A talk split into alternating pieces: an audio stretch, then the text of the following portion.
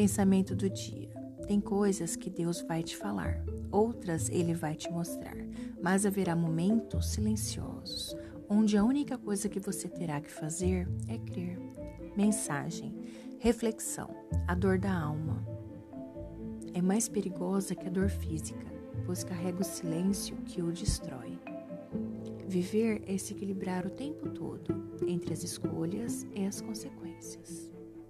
E é no silêncio que a sabedoria aparece em nosso coração.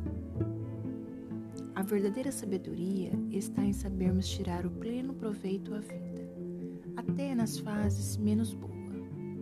Se a caminhada está difícil, é porque o caminho está certo. O homem é livre para fazer o que quer mas não para querer o que quer. Bom dia.